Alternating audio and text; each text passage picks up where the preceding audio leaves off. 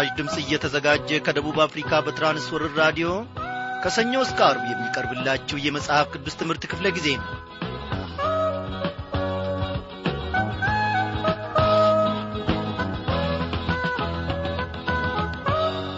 እንደምናመሻችሁ በጌታ የተወደዳችሁ ክብራን አድማጮች እግዚአብሔር አምላካችን በየዕለቱ እየመራን ለዚህች ምሽት እንድንበቃ ፈቃዱ ሆኖ ይሄውና ከቃሉ ማዕድ ደግሞ እንድንካፈል ሁኔታዎችን አመቻችቶልናል።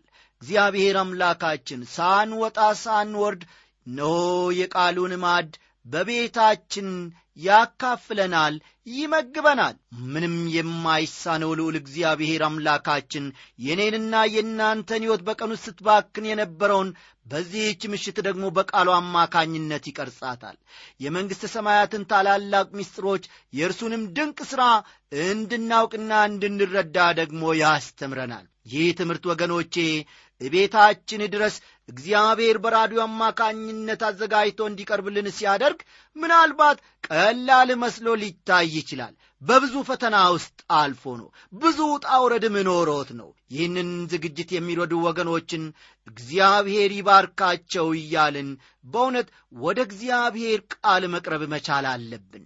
ይህ ሁሉ በቀላሉ ወደ እኛ አልደረሰም እግዚአብሔር ግን ነገሮችን ሁሉ አሸንፎ በድል አድራጊነቱ እነሆ ቤታችን ቁጭ ብለን የእርሱን ቃል እንድንካፈል ሕይወታችንን በእርሱ ቃል እንድትጠገንና እንድትፈወስ እንድትበለጽግማ አድርጓል። ይህ ታላቅ በረከት ነው። የእኛ ጌታ ድንቅ አምላክ ነው። የኔ ጌታ ኢየሱስ ነው የሰበረው ከእርሱ በቀር ሌላ አላውቅም። በጣም ተዋደናል እንለያየም። የኔ ወዳጅ ኢየሱስ ነው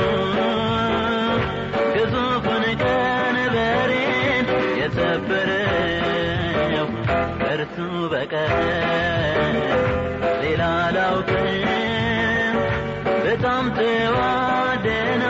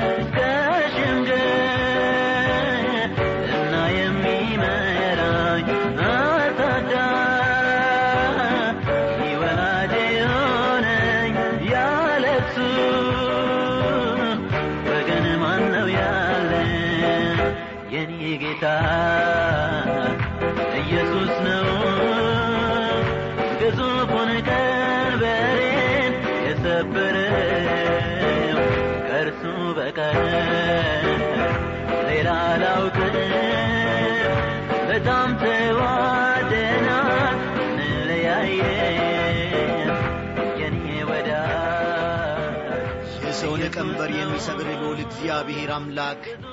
አበሳችንን ከእኛ ላይ የሚያራግፍ የእግዚአብሔር ልጅ መድኃኔ ዓለም ስሙ ለዘላለም ይክበር ይመስገን።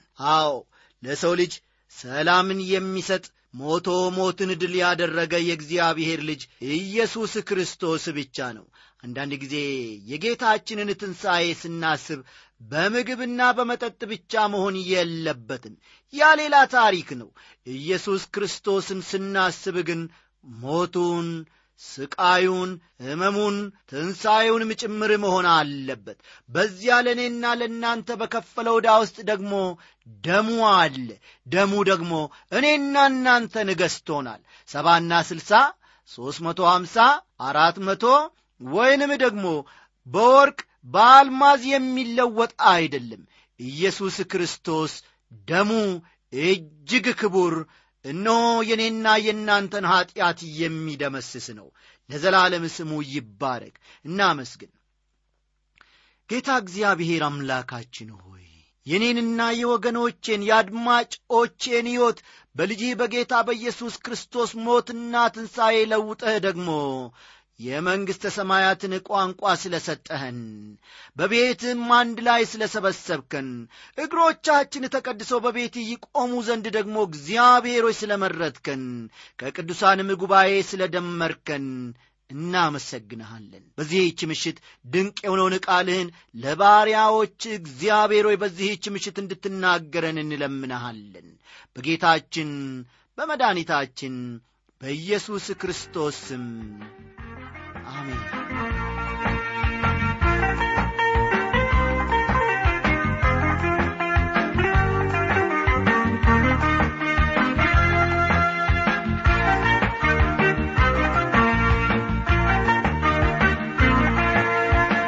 ውድ አድማጮቼ ባለፈው ምሽት ክፍለ ጊዜ ጥናታችን የማቴዎስ ወንጌል ምዕራፍ ሀያን ትምህርት ጨርሰን ወደ ምዕራፍ 21 ተሸጋግረን እንደነበረ ታስታውሳላችሁ።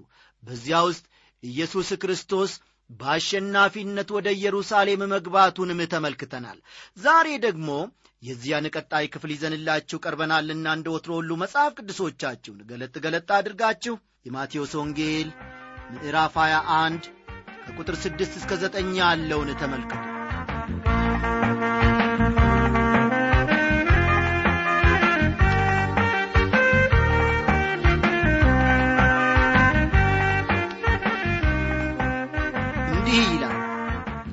ደቀ መዛሙርቱም ሄደው ኢየሱስ እንዳዘዛቸው አደረጉ።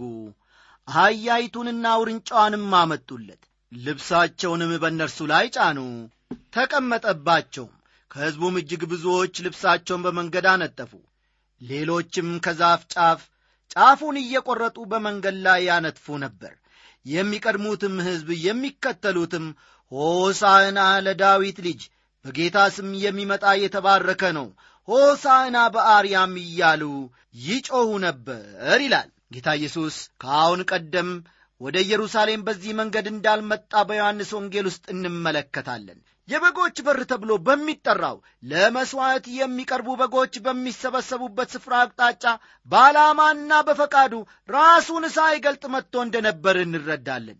ዛሬ ግን በተለየ ሁኔታ በግልጽ እንደ ንጉሥ ሰዎች ሁሉ እየተመለከቱት እየዘመሩለትና ልብሳቸውን እያነጠፉለት ነበር የገባው።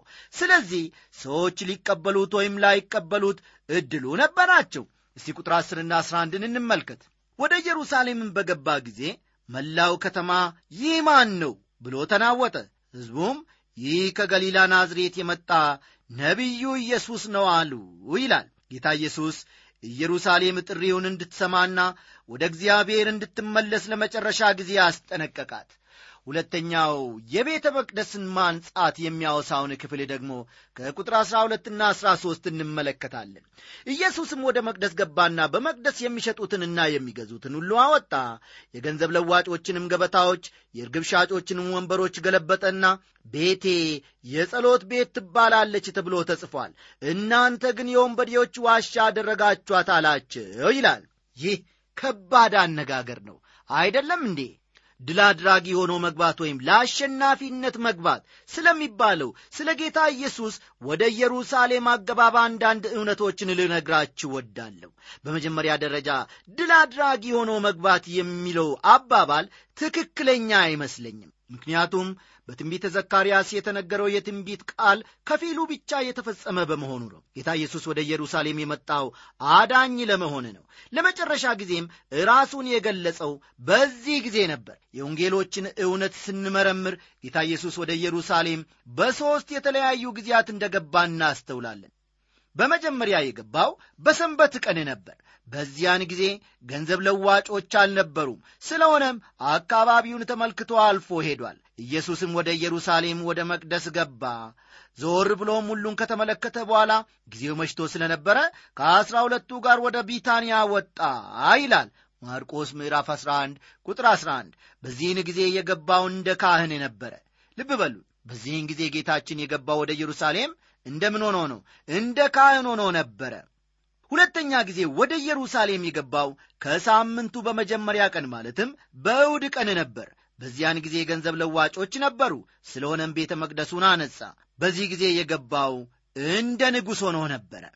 ለሦስተኛ ጊዜ የገባው በሰኞ ዕለት ማለትም ከሳምንቱ በሁለተኛ ቀን ነበረ።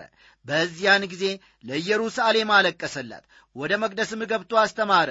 ፈወሰም ጌታችን በሦስተኛ ጊዜ እንደ ነቢይ ነበር የገባው። በመጀመሪያ እንደ ካህን በሁለተኛው እንደ ንጉሥ በሦስተኛው እንደ ነቢይ ሆኖ ነበር የገባው። በማቴዎስ በማርቆስና በሉቃስ የተጠቀሱትን ሦስት ዐይነት አገባቦች ስናስተውል ጌታ ኢየሱስ በሦስት የተለያዩ ጊዜያት እንደገባና ሦስቱም አገባቡ በዓላማ እንደሆነ እንረዳለን። የገባውም እንደ ካህን እንደ ንጉሥና እንደ ነቢይ ሆኖ ከዚያም በየዕለቱ ወደ ቢታንያ ይመላለስ ነበረ እስከ ተያዘበት ጊዜ ድረስ በከተማዋ ውስጥ አላደረም። ለድል የገባው ጌታ ኢየሱስ ድል አድራጊ ሆኖ መግባቱ እየተፈጸመው በመስቀል ነው ነገር ግን በፍጹም ድል ዳግመኛ እንደሚመጣ እናምናለን። የዕብራውያን ጸሐፊ ይህንን እውነት በሚያስደንቅ ሁኔታ አቅርቦታል።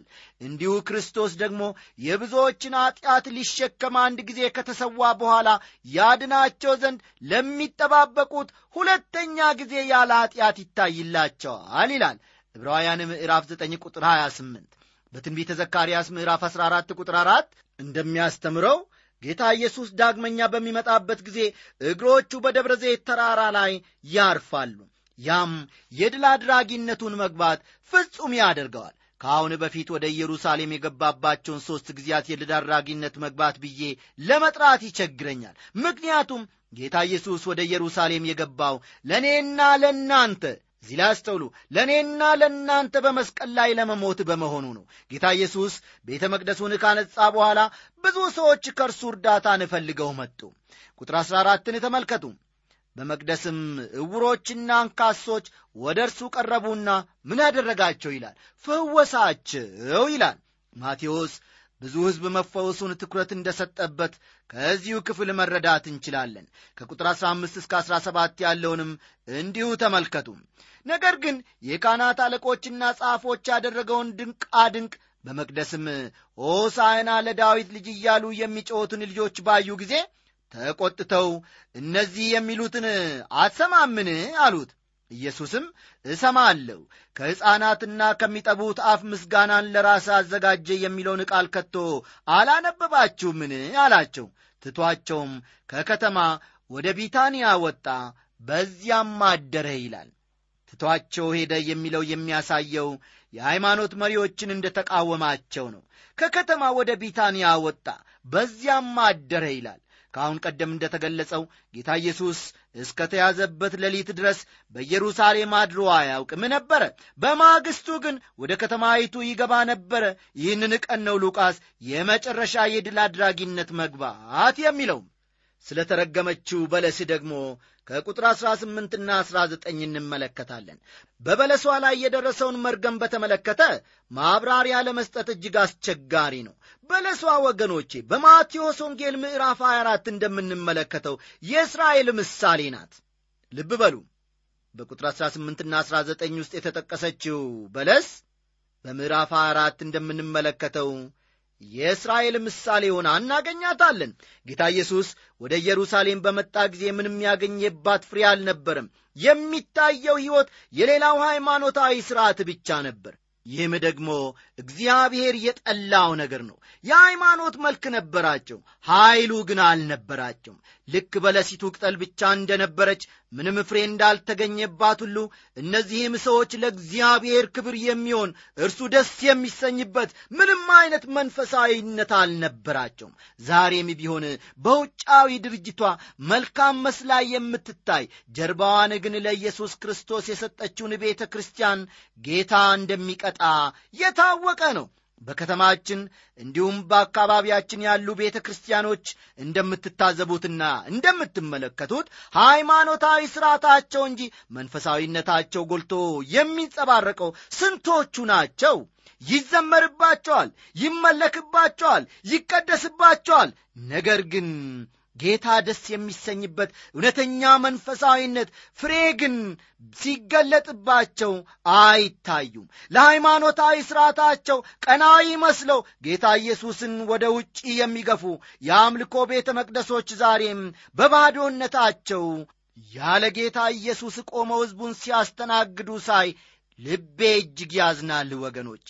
እግዚአብሔር እውነቱን እስኪገልጥላቸው ድረስ ልንጸልይላቸው ይገባናል እንጂ አንፍረድባቸው። የቤተ ክርስቲያን ራስ ጌታ ኢየሱስ ምን ያክል ያዝን ይሆን? በበለሷ ላይ የተደረገው ነገር ምሳሌያዊ ትርጉም አለው። የእስራኤልን ሕዝብ ረገመ። ሕዝቡም ላይ አሰቃቂና አጥፊ ቅጣት በሰባ ዓመተ ምሕረት ደረሰባቸው በእኔና በእናንተ ወገኖቼ ይህ ቅጣት እንዳይደርስብን። አዎ ቅጠል ብቻ ሆነን ሳንገኝ ፍሬ የምናፈራ ሰዎች መሆን መቻል አለብን። ኢየሱስ ክርስቶስ የእግዚአብሔር ልጅ ደግሞ ይርዳን። ቁጥር 20 ደቀ መዛሙርቱም ይህን አይተው በለሲቱ ያን ጊዜውን እንዴት ደረቀች ብለው ተደነቁ ይላል። ይህ ለእነርሱ አስደናቂ ነገር ነበረ ከቁጥር 21 እስከ 22 ያለውንም ተመልከቱ። ኢየሱስም መልሶ እውነት እላችኋለሁ እምነት ቢኖራችሁ ባትጠራጠሩም በበለሲቱ እንደሆነባት ብቻ አታደርጉም። ነገር ግን ይህንን ተራራ እንኳ ተነቅለህ ወደ ባሕር ተወርወር ብትሉት ይሆናል።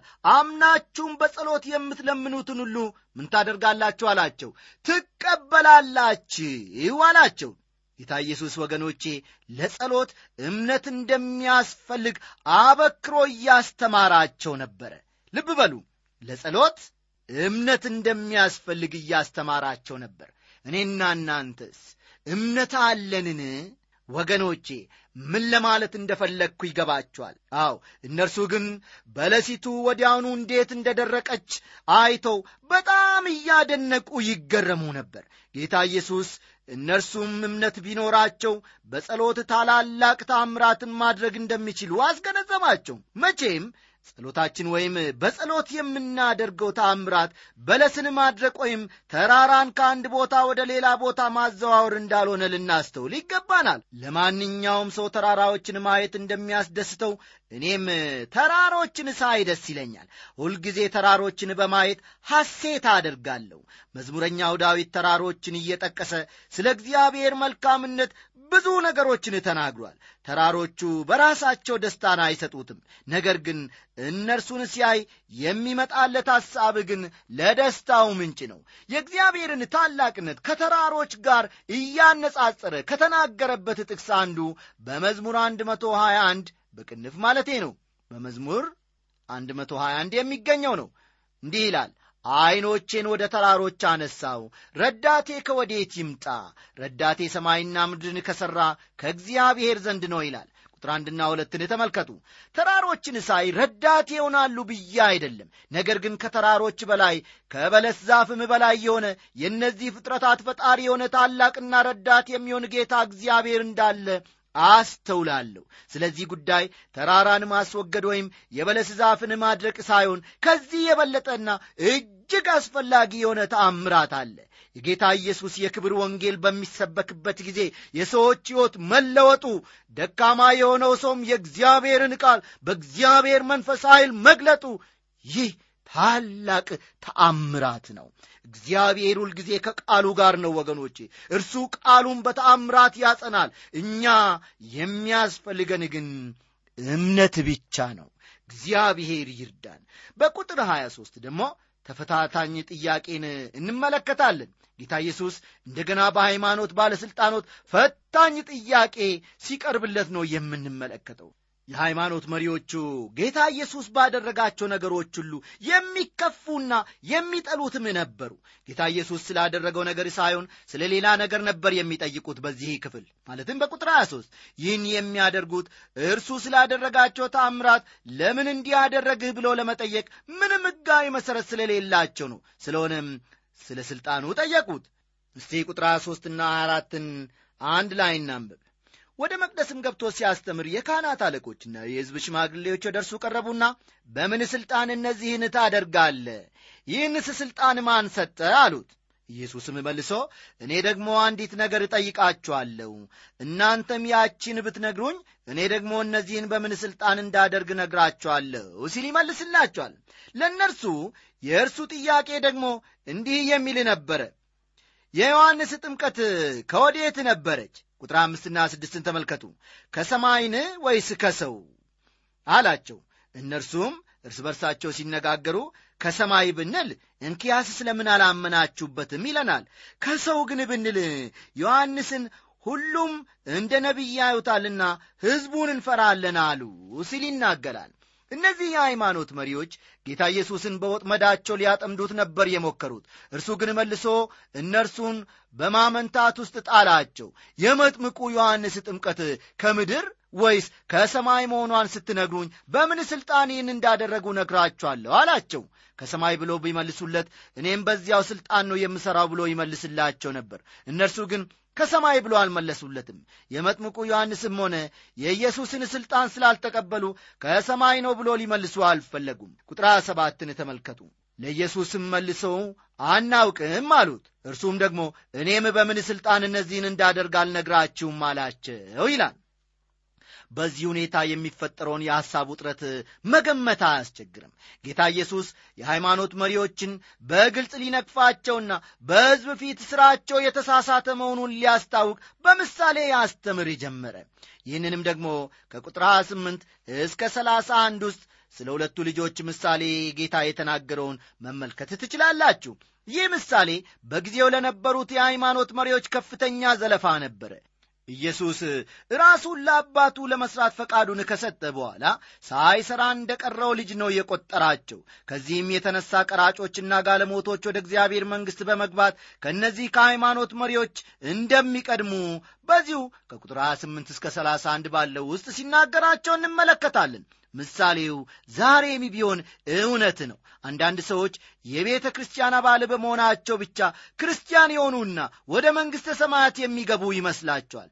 ነገር ግን አይደለም የቤተ ክርስቲያን በዓላት ቢያከብሩ ለአእምሮአቸው እርካታ ሲሉም የቤተ ክርስቲያንን መሠረተ እምነት ቢቀበሉም የሕይወት ለውጥን ካላገኙ የእግዚአብሔር ልጆች ናቸው ለማለት አይቻልም። ስለዚህ ማንም በክርስቶስ ቢሆን አዲስ ፍጥረት ነው ይላል ሐዋርያው ጳውሎስ። ሁለተኛ ቆሮንቶስ ምዕራፍ አምስት ቁጥር አሥራ ሰባትን ተመልከቱ ቀራጮችና ጋለሞቶች ለኀጢአተኝነታቸውን ተረድተው ለደህንነት ወደ ክርስቶስ መጡ። ንስሐ ገብተው ጌታን ስለ ተቀበሉ እርሱም ተቀበላቸው። ቁጥር ሰላሳ ሁለትን ተመልከቱ። ዮሐንስ በጽድቅ መንገድ መጥቶላችሁ ነበርና አላመናችሁበትም። ቀራጮችና ጋለሞቶች ግን አመኑበት። እናንተም ይህን አይታችሁ ታምኑበት ዘንድ በኋላ ንስሐ አልገባችሁም ይላቸዋል። የሃይማኖት መሪዎች የነበሩት በውጫዊ ሁኔታቸው በሃይማኖታዊ አልባሳት ያሸበረቁ ይሁኑ እንጂ ውስጣቸው ምንም መንፈሳዊነት የሌለበት ነበር። አንድ ሰው ግን ጌታን ሲቀበል ውስጡ ፈጽሞ አዲስ ይሆናል። ጌታ ኢየሱስ እንደገና ለእነዚህ ሰዎች በምሳሌ ይናገራቸዋል። ይህንን የወይኑ ስፍራና የባለቤቱን ምሳሌ ከቁጥር 33 እስከ 38 ባለው ስፍራ መመልከት ትችላላችሁ። ይህ በቀጥታ ለሃይማኖት መሪዎች የሚናገርና የመጨረሻ ማስጠንቀቂያ ምሳሌ ነው በምሳሌ ውስጥ ጌታ ሲናገር በመጨረሻም የሚወደውን ልጁን ላከ የሚለውን የጠቀሰው ስለ ራሱ ነበረ ልጁ በመካከላቸው ተገልጦ በፊታቸው እያለ ሊቀበሉት አልወደዱም። ስለሆነም በምሳሌው ላይ በልጁ ምን ሊያደርጉ እንደተዘጋጁ ገለጸላቸው። ቁጥር 39ን ስንመለከት ይዘውም ከወይኑ አትክልት አወጡትና ገደሉት ይላቸዋል። ይህ ለእነዚህ ሰዎች እጅግ አስፈሪ ነገር ነው እንግዲህ የወይኑ አትክልት ጌታ በሚመጣ ጊዜ በእነዚህ ገበሬዎች ምን ያደርግባቸዋል? እነርሱም ክፎችን በክፉ ያጠፋቸዋል። የወይኑንም አትክልት ፍሬውን በየጊዜው ለሚያስረክቡ ለሌሎች ገበሬዎች ይሰጣቸዋል አሉት ይላል። ቁጥር አርባና አርባ አንድን መመልከት ይቻላል። አሁን ደግሞ ወደ ብሉይ ኪዳን መጻሕፍት እንዲያተኩሩ በማድረግ ስለ ተናቀው ድንጋይ ምሳሌ እንደሚከተለው ይናገራቸዋል ኢየሱስም እንዲህ አላቸው ግንበኞች የናቁት ድንጋይ እርሱ የማዕዘን ራስ ሆነ ይህም ከጌታ ዘንድ ሆነ ለዐይኖቻችንም ድንቅ ነው የሚለውን ከመጽሐፍ አላነበባችሁምን? ይላቸዋል።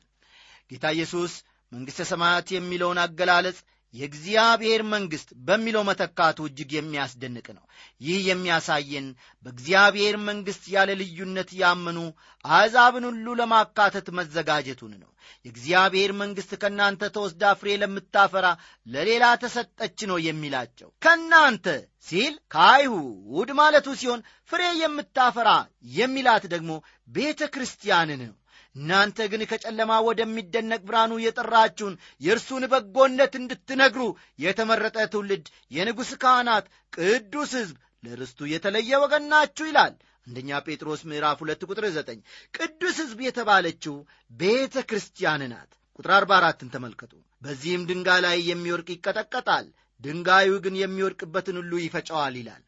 በዚህም ድንጋይ ላይ የሚወድቅ ይቀጠቀጣል የሚለው ቃል ከኢየሱስ ክርስቶስ የመጀመሪያ መምጣት ጋር የተያያዘ ነው። እርሱ ቤተ ክርስቲያን የተመሠረተችበት አለት ነውና ከተመሠረተው በቀር ማንም ሌላ መሠረት ሊመሠርት አይችልምና እርሱም ኢየሱስ ክርስቶስ ነው ይላል። አንደኛ ቆሮንቶስ ምዕራፍ 3 ቁጥር 11ን ልብ ይሏል። በዚህ ድንጋይ ላይ መውደቅ ወደ እርሱ ለደህንነት መምጣት ነው። ክርስቶስን አለመቀበል ግን በድንጋዩ እንደ መፈጨት ነው። ነቢዩ ዳንኤል በምዕራፍ 2 ቁጥር 34 ቁጥር 44 ቁጥር 45 ልድገምላችሁ በዳንኤል ምዕራፍ 2 ቁጥር 34 ቁጥር 44 እና ቁጥር 45 እንደተናገረው ድንጋዩ እንደሚፈጭ ክርስቶስ በዳግም ምጽአቱ የተቃወሙትን ሁሉ በፍርድ ይፈጫቸዋል። ቁጥር 45 የካህናት አለቆችና ፈሪሳውያን ምሳሌዎቹን ሰምተው ስለ እነርሱ እንደተናገረ አስተዋሉ ይላል። እነዚህ ሰዎች ጌታ ስለምን እንደሚናገር ያውቃሉ። ዛሬ ብዙ ሰዎች ይህ ምሳሌ ለእነርሱ ምንም ትርጉም እንደሌለው ያስባሉ። ነገር ግን ይህ ምሳሌ ለሚያስተውሉት ሁሉ ይልቁንም ወደ ቤተ ክርስቲያን በመመላለስ ሕይወት ብቻ ለሚኖሩት በቀላሉ አማርኛ ለቤተ ክርስቲያን ደንበኞች ትልቅ ማስጠንቀቂያ ነው። ቁጥር 46 የመጨረሻው ክፍላችን ነው። እናንብበው። ሊይዙትም ሲፈልጉ ሳሉ ሕዝቡ እንደ ነቢይ ስላዩት ፈሯቸው ይላል። የሃይማኖት መሪዎች ጌታ ኢየሱስን ለመግደል የፈለጉ ቢሆንም ሕዝቡ ግን እንደ ታላቅ የእግዚአብሔር ነቢይ ስለሚመለከቱት ፈርተው ነበር። ወዳጆቼ ሆይ ዛሬ የቤተ ክርስቲያን ደንበኞች ነን ወይንስ ጌታ ኢየሱስ ክርስቶስን እንደ ንጉሥነቱ በሕይወታችን ላይ አንግሰናል? ጌታ ኢየሱስ ታማኝ ንጉሥ ነው። እኛም ታማኝ ልጆቹ ሆነን እንመላለስ። ደህና አደሩ። ታማኝ ነው ታማኝ ነው ታማኝ ነው ታማኝ ነው ጌታ ታማኝ ነው ታማኝ ነው ታማኝ ነው ታማኝ ነው። ያደርጋል እንደ ቃሉ ይገኛል እንደ ቃሉ ያደርጋል እንደ ቃሉ ይገኛል እንደ ቃሉ ቃሉን አያጥፍም። ይናገራል ያደርግ ይናገራል። ቃሉ ከሚያልፍ ሰማይ ምድር ቢያልፍ ይቀላል። ይናገራል ያደርግ ይናገራል። ቃሉ ከሚያልፍ ሰማይ ምድር ቢያልፍ ይቀላል። ሐሰትን ይናገር ዘንድ ጌታ ሰው አይደለም። ሐሰትን ይናገር ዘንድ ጌታ ሰው አይደለም። ሐሰትን ይናገር ዘንድ እሱ ሰው አይደለም ሐሰትን ይናገር ዘንድ እርሱ ሰው አይደለም